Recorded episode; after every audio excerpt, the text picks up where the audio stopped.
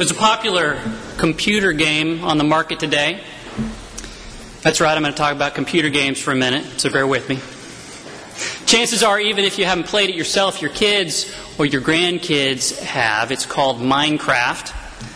Seems to have gained somewhat of a cult following, which is surprising given the fact that the graphics are barely a step up from the games of the old arcade 8 bit Pac Man days. There's nothing flashy about this game, Minecraft, and yet the consensus is that it's just about the coolest thing since Legos. And that's essentially what Minecraft is Legos, just digitized.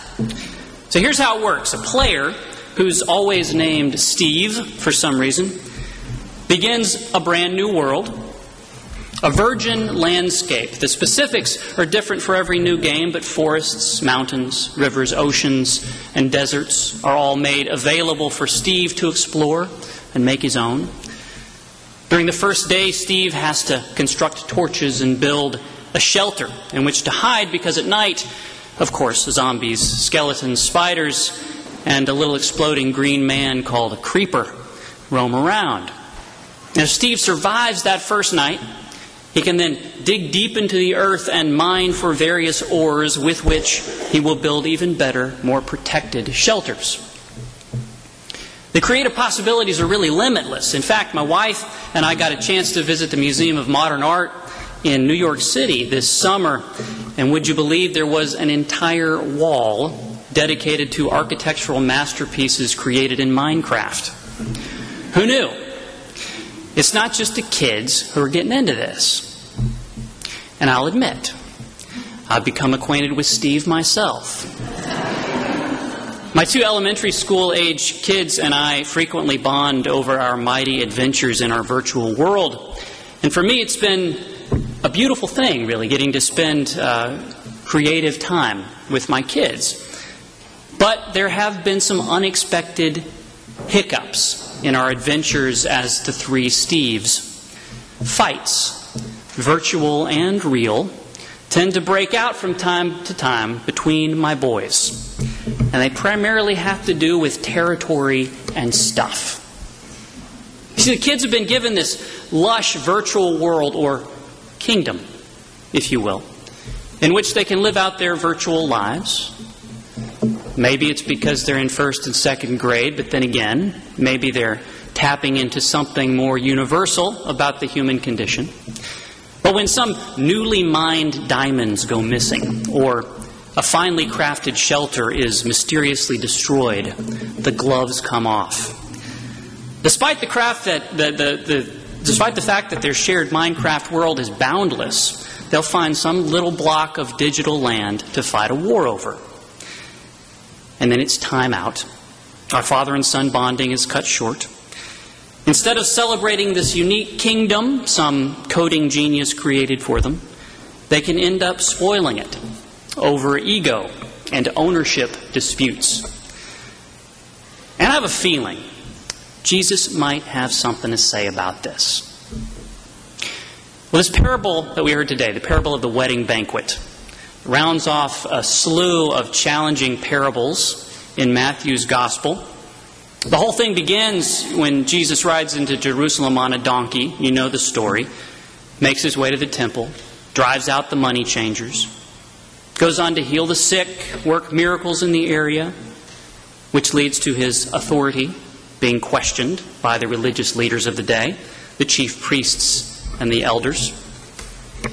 Then Jesus masterfully shoots back a couple of thinly veiled parables about vineyards, and the chief priests and elders don't have too much trouble figuring out that Jesus' little stories are actually harsh indictments of their leadership.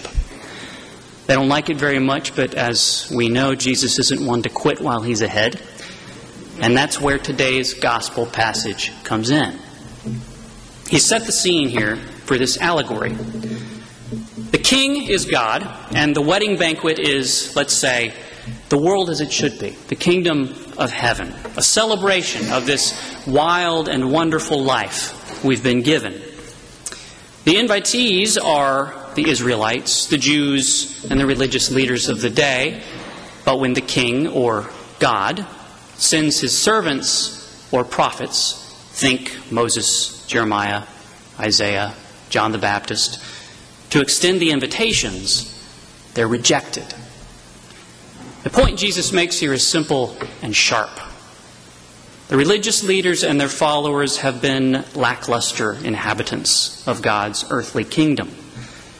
As the gospel says, they made light of this invitation. They went away, one to his farm, one back to his business, apparently too busy and inwardly focused to recognize the great gift they'd been given. They retreated to their individual interests, neglecting each other and the world around them.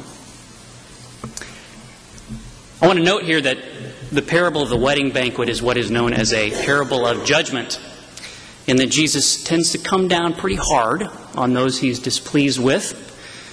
That bit about an enraged king burning cities probably caught your ear. That old school divine wrath may be a little harsh for our modern sensibilities, but it's meant to sting a little.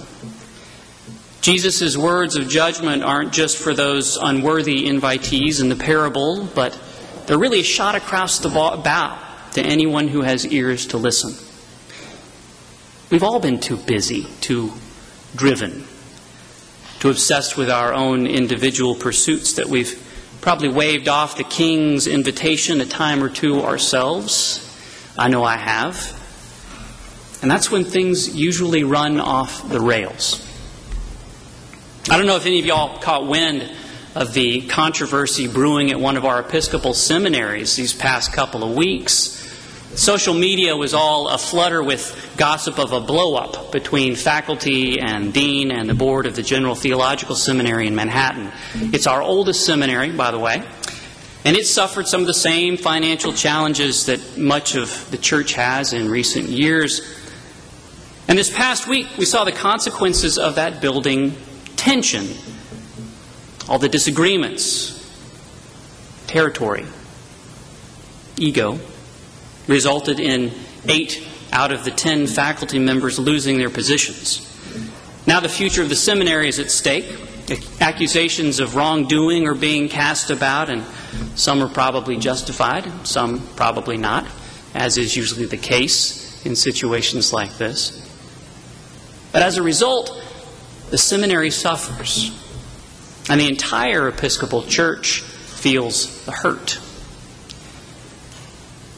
I guess it doesn't matter if you were in first or second grade, or if you are elders of an ancient church, or if you're professors and administrators of a modern seminary. The desire to stake our claim it runs deep. So deep sometimes that it shakes the foundations of our institutions and our relationships. Well, you're ready for the good news? Because here it is. Back to our parable. When the original invitees decline, the king doesn't just toss up his hands and call off the party. In fact, he does just the opposite. Insisting that the celebration must go on, he opens the doors even wider for any and all, sending his servants out again to the streets this time to collect the good and the bad. That's right. God's feast is going to happen no matter who turns down the invitation and no matter how many times.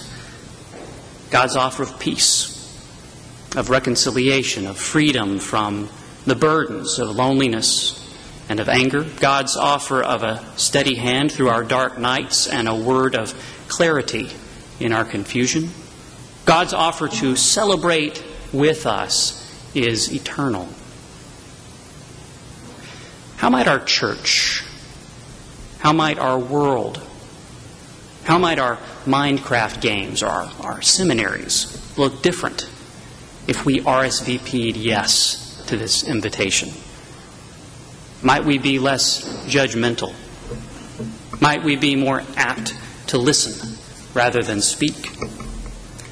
Might we be more gentle with each other, sharing the vineyard and honoring the host of it all?